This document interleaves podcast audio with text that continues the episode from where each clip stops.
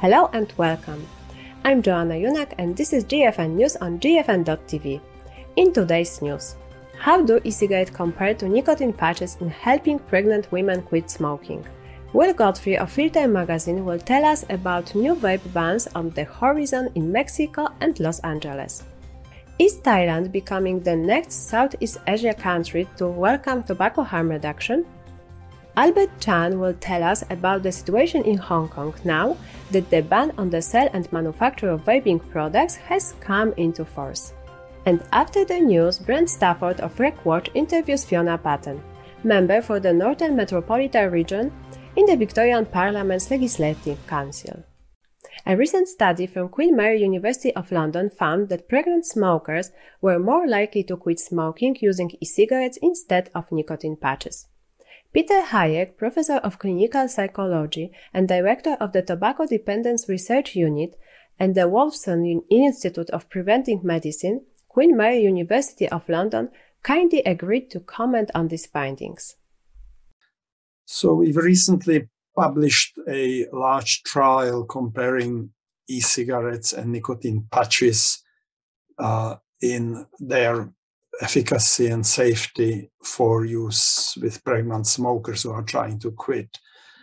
Uh, there are uh, the, the, the, major health risks of smoking are related to combustion chemicals rather than to nicotine, but there is some concern that nicotine may have some adverse effects in pregnancy.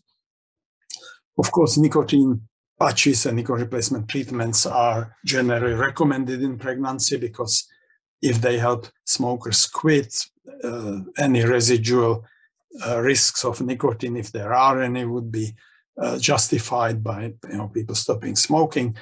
Uh, but with e-cigarettes, recommending those to pregnant smokers has been a bit controversial. Not so much in the UK, where uh, actually it is recommended that if it helps pregnant smokers quit, that's fine to use them. But in the United States, there was a firm uh, advice not to use e-cigarettes uh, in pregnant smokers. So in this trial, we were comparing e-cigarettes and and patches, and uh, people were either given. Uh, it was done on a sort of remote control across the UK. Uh, over 1,100 pregnant smokers were either posted uh, patches or uh, refillable simple e-cigarette with some refills. After that, the, people were encouraged to buy their own uh, e-liquids of the flavors and strengths they like with uh, nickel replacement that's given free to pregnant women in the United Kingdom. So they, they need to go to the pharmacy and get, and we, uh, we recommended combination treatments, uh, patches plus any other nicotine replacement products. And they were followed up at the end of pregnancy. Now, one problem with the study was that we wanted to have a validated outcomes.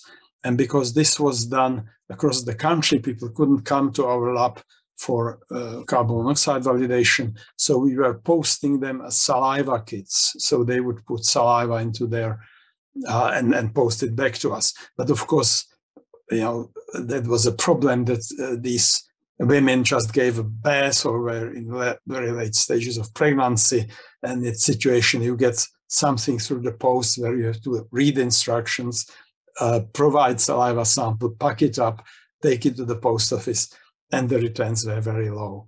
So in terms of validated quit rates which was the primary outcome you know it was like six and four percent quit rates which you know looks miserable uh, the other problem was that some people in the patch arm quit smoking using e-cigarettes. They tried patches, it didn't help them. They knew that the other arm of the study is using e-cigarettes.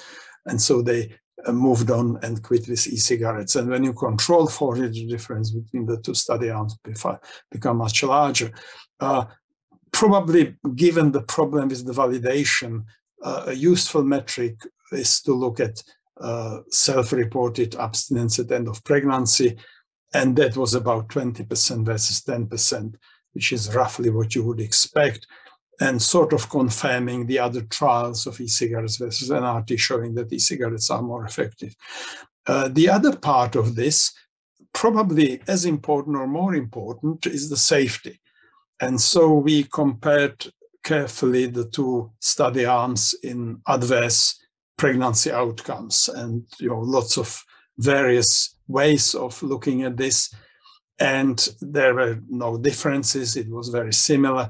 The one significant difference was the number of babies uh, born with low birth weight, which is defined as babies which weigh less than two and a half kilos. And there were more of these in the patch arm than the e-cigarette arm, despite the fact that many more people use e-cigarettes through pregnancy, so we're taking nicotine from there than uh, people in the e-cigarette arm. Now, it doesn't mean that taking nicotine during pregnancy protects you from having a low birth weight baby. It's most likely because people on e-cigarettes smoked less. So you remove the real reason for uh, low birth weight and restricted intrauterine growth. Uh, but it also suggests that use of nicotine in late pregnancy doesn't have any adverse effects or uh, not much we can't really talk about early pregnancy because all these women were smoking during early pregnancy. They then you know, switched to one or the other or carried on smoking uh, later on. But I think the results generally are reassuring. Nicotine late pregnancy probably does not contribute any harmful effects to pregnancy outcomes.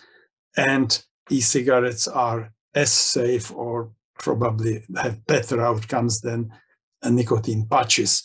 And so I would now say that uh, pregnant smokers, the way they are told, you know, use nicotine replacement treatment if you can't quit unaided, I would add to it e-cigarettes would be an equally good option, giving them a better chance of successful quitting. Now let's turn to Will Godfrey to hear about two more major vape bans. Well, first of all, what's been happening in Mexico? On the 31st of May, Mexico's president signed a decree banning the sale of all e cigarettes. The country's assistant health secretary chimed in by describing the idea that vapes are safer than cigarettes as a big lie. This is part of a long campaign against tobacco harm reduction products by the Mexican government, influenced by organizations like the Bloomberg funded campaign for tobacco free kids. A back and forth history has included a 2020 executive order banning the import of THR products and a Supreme Court ruling last November that declared that outright prohibition of vaping and heat not burn products was unconstitutional. The new decree cites the Bloomberg funded World Health Organization's words that vapes contain nicotine and other toxic substances that are harmful to both users and non users who are exposed to the aerosols secondhand. Can you tell us any more about the implications? It's obviously a huge setback for THR in Mexico, where almost 13 million people smoke, according to the Global State of Tobacco Harm Reduction, and almost 50,000 people die of smoking related causes each year. According to government figures, 5 million Mexicans have at least tried vaping, and they're not all going to stop. Many have already been buying illegally imported or under the counter vapes, and that promises a booming illicit market with attendant risks of criminalization and reduced consumer protections. Moving on to Los Angeles, what's happened there? More bad news, I'm afraid. On the 1st of June, Los Angeles City Council voted unanimously to ban sales of flavored vaping products together with flavored cigars and menthol cigarettes expected to be signed by the mayor, the, law will take effect at the beginning of 2023. It's a victory for the likes of the Campaign for Tobacco Free Kids, once again, which has been pushing for it during a tortuous process lasting years. LA will become the largest US city to enact such a ban. The council member who introduced it declared, We just took a huge step forward against big tobacco's deadly agenda in Los Angeles Yet vape bans in other US jurisdictions have been shown to boost cigarette sales. THR advocates, of course, opposed banning harm reduction products, but also the menthol cigarettes ban, which it's feared will increase criminalization in the black communities which disproportionately smoke menthols. What's the wider context in California? A similar ban could be enacted statewide. In November, Californians will vote in a referendum on that A law banning flavors was actually signed by the governor last year, but it was halted by a petition with more than 600,000 validated signatures, which led to the referendum. Ban supporters will no doubt be emboldened by their win in California's biggest city. Thank you, Will. The Philippines are still waiting for the president's signature on the vaporized nicotine product bill, which regulates the manufacture, sale, and use of e-cigarettes and heated tobacco products. Meanwhile, Thailand looks set to be the second Southeast Asia country to provide consumers with safer alternatives to combustible cigarettes. Draft legislation to legalize e-cigarettes has reached the subcommittee of Thailand's parliament and several top government officials. Joining us today is Clarissa Virgino, a vapor and consumer advocate from the Philippines. Clarissa will tell us more about the situation both in the Philippines and Thailand. Thank you, Clarissa, for joining us. Can you tell us what happens now in the Philippines regarding the vape bill? Um, at the moment, we are still awaiting for the signature of the president. So everyone is on their toes. but as of now, since it's not yet um, signed, the current rules still apply to us. As of the moment, actually, um, there is a flavor ban. So this flavor ban, um, it states that fruit and candy flavors are no longer allowed to be sold to consumers um, although this one is it's also um, part of the vape bill. So we are hopeful that in the very very near future, um, the president will sign the vape bill. And in Thailand, um, I have read and heard from my Thai colleagues that the Thai government at the moment um, is looking into legalization of selling of e-cigarettes and THR products, heat not burn products. And this is a good development, especially in the Asia area, because a lot of um, Asian countries are, before, a lot of Asian countries are a little hesitant, for lack of better term, hesitant, um, to recognize tobacco harm reduction. And we have consumers and experts have already uh, shown a lot of data. You know, we have the science to back it up. So the Thai government is looking into uh, regulating, properly regulating these products because they are also afraid that if these products will remain uh, unregulated, it will create a much bigger black market. And in that situation, the government will have no control over any um, selling or importations or exportations. So I think it's a good uh, development that Thailand is currently looking into legalizing the selling of um, THR products or e-cigarettes. Who supports the legalization of e-cigarettes in Thailand? Yeah same thoughts actually i am uh, at first when i heard about it i was surprised that oh they're finally you know um, they changed their mind but i think it also has to do with um, the fact that the Philippines is um, currently awaiting for the signature of the vape bill. So I think it has an influence because we are neighboring countries after all, and we belong to the same um, area. So I hope that the Thai government will also push for uh, the legalization of these products. The Thai parliament wants to review the vaping ban. Why now? In Thailand, um, I can't remember or pronounce the name uh, properly, but uh, these are government officials. And I think, if I remember correctly, um, they are also looking into the taxes that might be that will be actually that will be generated from um, the legalization of these products especially now that we are still in a pandemic and for the past two years almost all of the countries uh, suffered economically. So taxes to be generated in these um, in selling e-cigarettes and legalizing e-cigarettes uh, will greatly help uh, a nation not just thailand but also the philippines and probably other countries too how do Filipino and Thai vapers feel about it? Are they looking forward to the legislation of vaping products? I can't I can't speak for my Thai colleagues because I haven't been to Thai to Thailand um, for a couple of years now. But um, I hope that they are happy because um, they used to have really strict rules, right? Um, with regard uh, e-cigarettes. So I think if proper regulation and not an outright ban will be put in place, I think vapers would be happy about it. Thank you, Clarissa.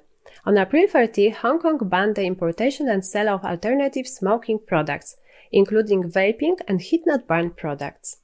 Let's find out what changed in Hong Kong and in China after the new law came into effect. We asked Albert Chan, a consultant to Factasia, for an update. Um, so after the law came into effect end of April, um, technically everything will not be allowed to be sold. And so a, a few weeks before the ban, uh, we have seen people in Hong Kong uh, stocking up um, e-products, especially the uh, cigarette sticks uh, of the heat not burned uh, uh, format. And shops were reporting sales of up to three times, four times as many as usual. Um, and there were also um, signs of people going um, under the table um, selling these products. Uh, one interesting way to do it was to distribute leaflets into uh, mailboxes of um, major housing estates, leaving phone numbers for people to place phone orders. Um, so, um, with perhaps 5 to 10% of current smokers already using the products, um, I am quite certain um, buying and selling would continue despite uh, the law change. Um, and just before the, the law took effect, end of April, um, shop owners have to discount their products, sometimes 20, sometimes 30% discount, because they have to get rid of all these products before they became illegal. Um, and that, that's another reason why people were buying a lot more than before.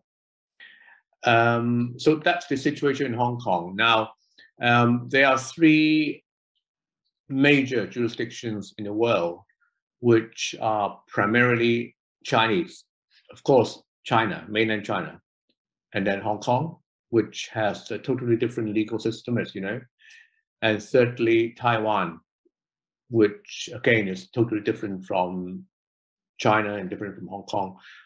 But the reason I'm uh, making this point is because, interestingly, both uh, China and Taiwan, uh, well, China has already made it official that they will uh, regulate rather than ban these products. And in Taiwan, the health authorities have also proposed to regulate uh, heat not burn, but ban all the other types of alternative products like vaping, like e-liquid, and so on. The justification uh, of the Taiwan authorities is that um, they think the heat-not-burn cigarettes basically are similar to conventional cigarettes. Both were made with tobacco leaves, tobacco paper, uh, with filter, and so on and so forth. Whereas the other type, like vaping, like e-liquids, they were not like tobacco products. So they decided to, to, to ban it, but allow a heat burn to be sold in Taiwan. That is still a proposal from the government and is still subject to uh, approval and passing by the legislators, lawmakers. Um, I think it probably will be passed within this year. Albert also mentioned Hong Kong as the country with one of the lowest smoking rates. So very interestingly, Hong Kong is the only, if you like, uh, primarily Chinese uh, dominated um, jurisdiction to ban everything. Um, and it is totally unreasonable, unjustifiable, because if you look at the smoking rate, Hong Kong has probably one of the world's lowest smoking incidence. Um, I've just looked at World Bank data. Global smoking rates globally, average, it's about 23%. And Europe is about 26. North America about 22. So it's about 20 plus percent in many, many, most countries. Um, some, of course, have lower, like Singapore, as we all understand. Singapore's smoking rate is 16%. Hong Kong is 10, 10%, very low. Um, some people, some experts believe there is a certain level, some certain percentage of people who will smoke regardless. So whether you can get, I mean, it's a lot easier to get down from 30 to 20, and perhaps a bit difficult from 20 to 10. But if you want to get from 10% to 5 or 0%, it's almost impossible because there are bound to be people who just can't give up smoking. Um, so we, we believe, uh, as a consumer rights concern group, we believe um, 10% smoking rate just doesn't justify such a draconian um, law banning everything, every type of alternative uh, tobacco products. However, this year, Hong Kong is waiting for another revolution. Another development in Hong Kong is that there will be a change in government in July this year. There will be a new chief executive, or in, in the past, in the colonial days, we call him we call him the governor. So there will be an entirely new administration ruling Hong Kong uh, starting July 1st. Um, it is not clear whether the new new administration would be as draconian as the current uh, government with regard to smoking and health. Um, but I'm not too hopeful that the law, which only came into effect two months ago, will be changed again soon. But um, at least we, we, we, we could start doing some fresh lobbying uh, uh, with the new government and to, to see how, how things go. But I'm not too optimistic on this. What will be the consequences of this change? GFN News will keep you updated. And now we go over to Brent Stafford and his guest Fiona Patten, member for the Northern Metropolitan Region in the Victorian Parliament's Legislative Council. Next week, Fiona will be joining us at GFN 22 on a panel discussing human rights and legal challenges in the world of safer nicotine. In today's interview, however, Fiona will share her thoughts on the availability of nicotine products after the new law comes into force in Australia. Over to you, Brent. Hello, Joanna. Thanks for that. And welcome, everybody, to another edition of RegWatch on GFN.tv. Around the world, advocates for safer nicotine products make a simple request of policymakers apply reason and common sense to decisions impacting access and choice these potentially life saving products. But in a growing number of jurisdictions, these principles of sound decision making are treated with scorn and contempt. Joining us today is someone who knows a great deal about promoting reason and common sense Australian politician Fiona Patten leader of the Reason Party, and MP for the Northern Metropolitan Region in the Victorian Legislative Council. Fiona, thanks for coming on the show. Uh, thanks for having me, Brent. Your path to Parliament is not a typical one. Tell us, how did you get your start in politics and why? I, I first got involved um, in politics in a very peripheral way uh, through during the HIV and AIDS epidemic. So I was volunteering on um, a needle exchange pro- a needle exchange program. Program. It was a mobile bus, and I was also very involved with the AIDS Council in my in my city, and I, I saw the discrimination. I saw the impact and effects of prohibitive laws or discriminatory laws, and I saw the stigma involved in that. I then worked as a sex worker. I ran an industry association um, uh, that represented the, the adult industry in Australia, as well as a lot of the sex education programs and condom manufacturers, etc. And I kept seeing that the, um, the, the community attitudes were going in one direction, but politicians uh, uh, politicians' work was going in the other direction. So we were seeing a fundamental split and whether that was around end of life choices, around drug law reform, around marriage equality. There was a whole range of areas where the, the, the, the government was completely out of step with the community. And I worked from the outside, you know, walking the corridors of, of, the various state and federal parliaments around Australia, trying to trying to change this. And in the end, we thought, yeah, not so much if you can't beat them, join them, but let's take these issues to the ballot box. And um, so, yes, so the, the, the, the Sex Party was born at that stage, Brent. And you actually got elected under that party. That's right, much to everyone's surprise. So, this gave me the opportunity to talk about the issues that I thought were important. So, I got um, assisted dying on, on, you know, I got a, a, an inquiry into assisted dying that eventually led to legislation. I introduced legislation to um, provide safe access zones around abortion clinics. So I, people started to sort of, I guess, take notice of the sex party and were somewhat surprised at, at the, the level of activity and success we were having. So at a ballot, at a, at a polling booth for a federal election, I just, every second person would go, love what you do, change your name. Love what you do, change your name. It takes a certain person to wear a bright yellow t-shirt with sex emblazoned on the front. Uh, so yeah, we went back to the drawing board and thought about who we were and who we wanted to be and who we wanted to talk to in our community. And yeah, we changed our name to Reason. And as we like to say, we've become a voice of reason. Fiona, when you first got started, and I'm sure you're still fighting on many of these issues now, did you understand even then, back then, that it was harm reduction that you were fighting for? Back in the 1980s, when I first kind of got involved in this area, I don't think we had fully articulated uh, the theory of harm reduction.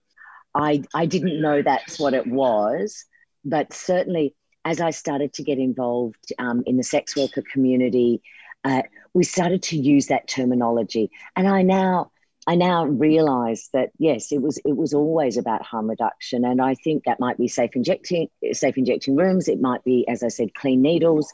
It might be drug education, but it also might be things like um, you know, drink driving or, you know, blood alcohol testing on roadsides. You know, we, we don't, we're not going to stop people from drinking, but what we want them to do is not harm anyone as a result to that. So, you know, harm reduction goes, it goes permeates throughout our lives. Yet you and I might have a strong understanding about it. We might talk about it all the time. I still think that the general population um, is not all that familiar with that term. And that might be something that we need we need to continue to work on. So you're certainly fighting the big fights against some of the big issues. So let's turn to tobacco harm reduction now. In your mind, is THR a valid application of the harm reduction philosophy as you would find it with, say, hard drugs? Of course. And it's completely natural. And it's a completely natural progression. It's a completely natural response to tobacco. You know, I look at the people who are rallying against um, tobacco harm reduction, and they were some of the pioneers of harm reduction in this country. They were also some of the, the people who rallied against tobacco, who tried to, you know, reduce um, tobacco use in this country and, and in, in, in your country as well. And yet they're now sitting on the other side of the fence saying, you know, no, abstinence is the only answer. Uh, or you, you know, go to big pharma and and take on board a, you know, some sort of um, Johnson and Johnson nicotine replacement treatment. Um, so there's, you know, it, it really is quite perplexing. And then the outcome of that is that governments don't want to touch it because they're too scared of the, the Heart Foundation, the Cancer Council, who are all not providing any great rationale except for, oh, we don't know how dangerous vaping might be. Well, what we do know is how dangerous smoking is. And what we do know, and none of them will disagree with this, is that vaping is not as dangerous as smoking. So, you know, this is fundamental harm reduction. And we've got, you know, these these people who previously argued for harm reduction, previously fought for, for needle um, for needle exchanges, previously fought for opioid replacement treatments, um, and yet they won't support this replacement treatment. And it's, I, I don't understand it. And, you know, I'm not a conspiracy theorist, but sometimes you kind of think, you know, are they in the pocket of big tobacco? You know, they get great big donations from huge supermarkets, which are the biggest retailers of tobacco. So is is that the rationale? Now, I don't, I don't actually think it is, but you know, it, it, it, it is strange. It is strange and it is perplexing. And that's where my question comes from because there are so many people that you know were were warriors for harm reduction when it comes to hard drugs and so forth, but yet they're the most the most challenged to accept it for tobacco. And so wondering whether or not if they just don't think that it's a valid application of the theory. And, and I'm trying to be kind by coming up with that kind of analysis. I agree with you. I think there's I think there's also this growing stigma around smokers that somehow smokers should know better. You know, that smokers are not born into this addiction through trauma or mental well mental health actually they are but that through trauma or you know there's there's not this very sad backstory that you know we might see in in in other areas where um, drugs drugs are problematic in uh, someone's life.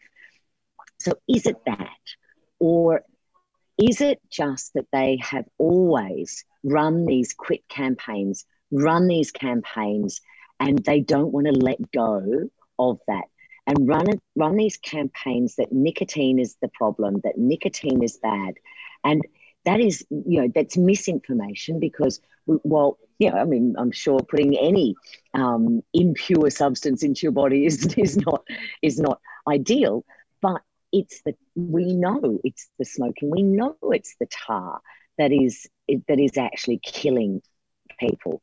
Um, so you know we there's there's concern about young people and i you know and i and i i share that. I share that concern uh, but what we're doing now is actually putting young people at greater risk than if we were to, to take a different path of regulation. We're based in Canada, and so we're both come from the Commonwealth countries. And if anybody should have some common sense, it's us. We don't seem to, though, be listening to, you know, the motherland. You know, England's doing one thing. They seem to be the only bright light uh, when it comes to this issue. What's going wrong with the, you know everybody else. I liken Canada to New Zealand. You know, Canada's just that bit better than their than their than their adjoining cousin, you know, United States, and and New Zealand is just that bit better than than their than their than their their brother being Australia. Um, and you see what New Zealand has done, and you see the success of what they've done, and you know they they will be smoke free. You know, probably before the end of this decade, which is quite extraordinary. Now, Australia, we have been stubbornly sitting at the same level of smoking rates um, for close on a decade. And then if you look at our Indigenous communities, if you look at our Aboriginal brothers and sisters, their smoking rates are far higher. And we are doing nothing about that. We are letting those people die. Why are we not providing these tools to our Aboriginal community. And in fact, when I speak to Aboriginal organisations about this, they say, Fiona, when we mention this at the table, we get shot down. And you know, we know that our, our community members are wanting to use vaporizers, and we want to be able to, to give them information about how to do it safely, about you know what's the best per device for them and what should be their expectations. And they get shot down by cancer council, they get shot down by health departments. And, you know, again, if I was going to be a real conspiracy theorist, I think of all of the tobacco tax that we make um, from those those those really hardened smokers at the top, you know, few percentages of smoking rates. Um, you know, we make billions of dollars in Australia on on, on tobacco tax. You know, I think it's somewhere it's somewhere around three or four billion dollars a year. You know, it funds a lot of hospitals. So is that also coming into play in in these policy decisions? Now, Australia uh, just recently, I guess, within the last two years, you know, mo- started moving towards a much more stringent um, access to uh, nicotine vapes, and it being now, you have to actually get a doctor's prescription How is that going? It's going terribly, Brent. Uh, although you know it, it is going terribly, but I there there also is probably it has created some greater understanding about harm reduction and alternative um, and you know nicotine replacement therapies amongst some of the medical profession. However, it's it's nowhere. And what is what you know, unsurprisingly, we all knew this was going to happen. It's creating a giant black market in the product, a completely unregulated market, um, and you know it's it's causing far more harm. It's probably preventing people from accessing this um, replacement therapy. Uh, so for many people, they've you know it's become just too hard. Uh, their GPs not interested in prescribing a nicotine product for them uh, or via a vape, so they're going back to smoking. Um, and you know, the we we've seen, you know, there's always these kind of sweet spots in in in harm reduction, and you know, we see it in tobacco. You keep up putting the price up, putting the price up, putting the price up, and people stop, go right. That's it. I'm quitting. Um, but then it gets to a point where there's a certain percentage who can't quit, and that's where organised crime and and criminal organisations get involved because then they see that market, and we're We've seen that in tobacco. And sadly, we are starting to see this in, in vaping, even though, and despite all of this, and I think this is really, of this makes this point, um, vaping numbers in Australia are continuing to rise. You know, they're, they're still fairly small, but they're continuing to rise despite all attempts to stop people from accessing um, uh, nicotine replacement vaping.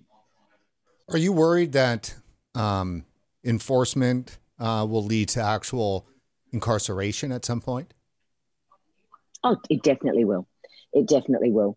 Um, although, you know, I've got to say that we know we have a huge illicit tobacco market in Australia, absolutely massive. Um, and very little is done about it. Very little is done about it. There's occasional big busts, and you know the the TV cameras come and the police show the big, you know, bundles of tobacco or, or you know, um, you know, illicit cigarette packets and things like that. But it, it, it doesn't even touch the tip of that iceberg. So I suspect that yes, we could see people being incarcerated. You know, right now it's actually illegal to possess tobacco, uh, to to possess nicotine without a prescription. So it's actually a criminal offence now for someone. Now, I'm not aware of anyone who's been charged from that, and I'd I'd challenge the police to figure out whether that person vaping in the street is vaping a nicotine product or a non-nicotine product. Um, and I think the police quite rightly felt that they've got better things to do. But you know, right now, using nicotine without a prescription uh, could put you in jail, uh, which even as I say that, I can't believe those words are coming out of my mouth. So this truly is a new war on nicotine, uh, replacing. Uh, well, I guess the drug war is still ongoing in Australia, but you know it's now a new war. We are much happier providing, you know, Suboxone or methadone or you know any form of opioid replacement therapy. The community is even more relaxed about you know that than they are around providing a replacement therapy for smokers. And this goes to this kind of notion that you should be able to just give up. And, you know, and, and look, for most lovely middle class people who've grown, gone to good schools and all of that, they have very low smoking rates in those in those cohorts. The smoking rates are much higher in our, community, our, dis- our communities of disadvantage. And the, the cost is so high, we're seeing, you know, in some places, people having to forego, um, you know, uh, uh, buying good, you know, good healthy groceries to support their nicotine habit because the only way they can access it is through very, very expensive tobacco. Yeah, when you keep piling on the nicotine tax, the tobacco tax on the cigarettes, and it does hit that point in Canada at one point, right before I quit smoking, uh, several years ago because I was a two pack a day smoker. It was yeah. it was thirty two dollars a day. I mean, that's a serious habit. That's a drug habit. And so, at what point um, does that become really being taken advantage of? It, it, exactly, and and and you know, my I, I probably I wasn't a two pack a day smoker, but you know, I really struggled to give up, and and vaping provided that solution for me as well. So, you know, so I, I you know, I, I have I can advocate from that personal story, um, and and and understanding, you know, how much better I feel not smoking. Um, but you know, even from a government perspective, smoking, like while we make a lot of money from the tax, smoking is really expensive.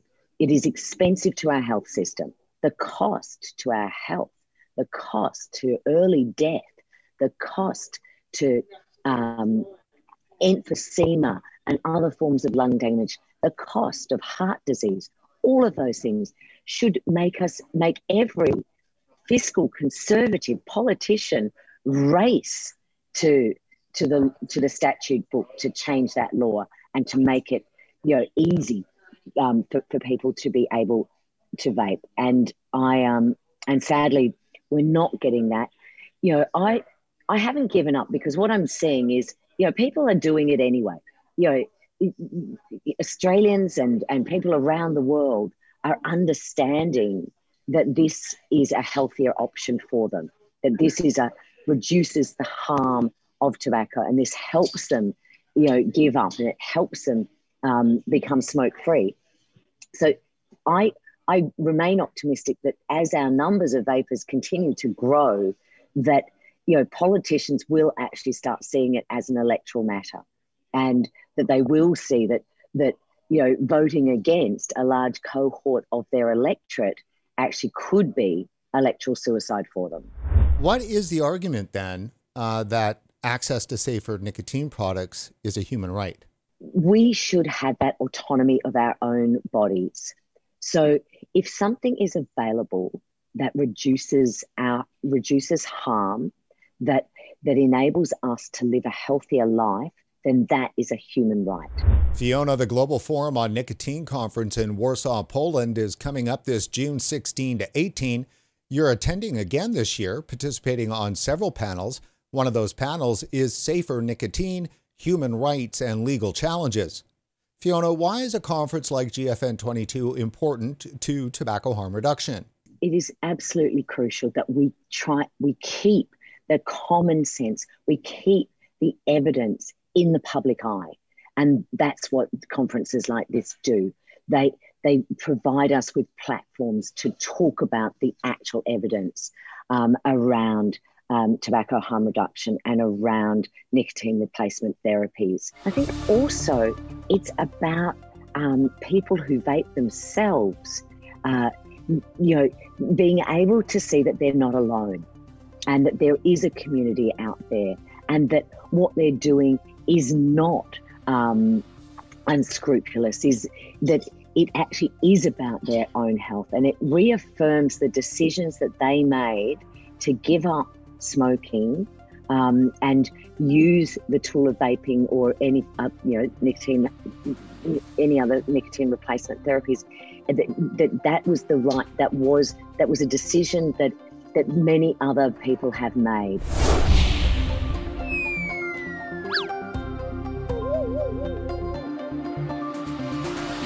Well, that's it for this edition of RegWatch on GFN.tv. Joanna, back to you. Thank you, Brent and Fiona. We look forward to seeing you both next week in Warsaw. That's all for today. Thanks for watching and see you next week at the Global Forum on Nicotine in Warsaw or online. Thank you and goodbye.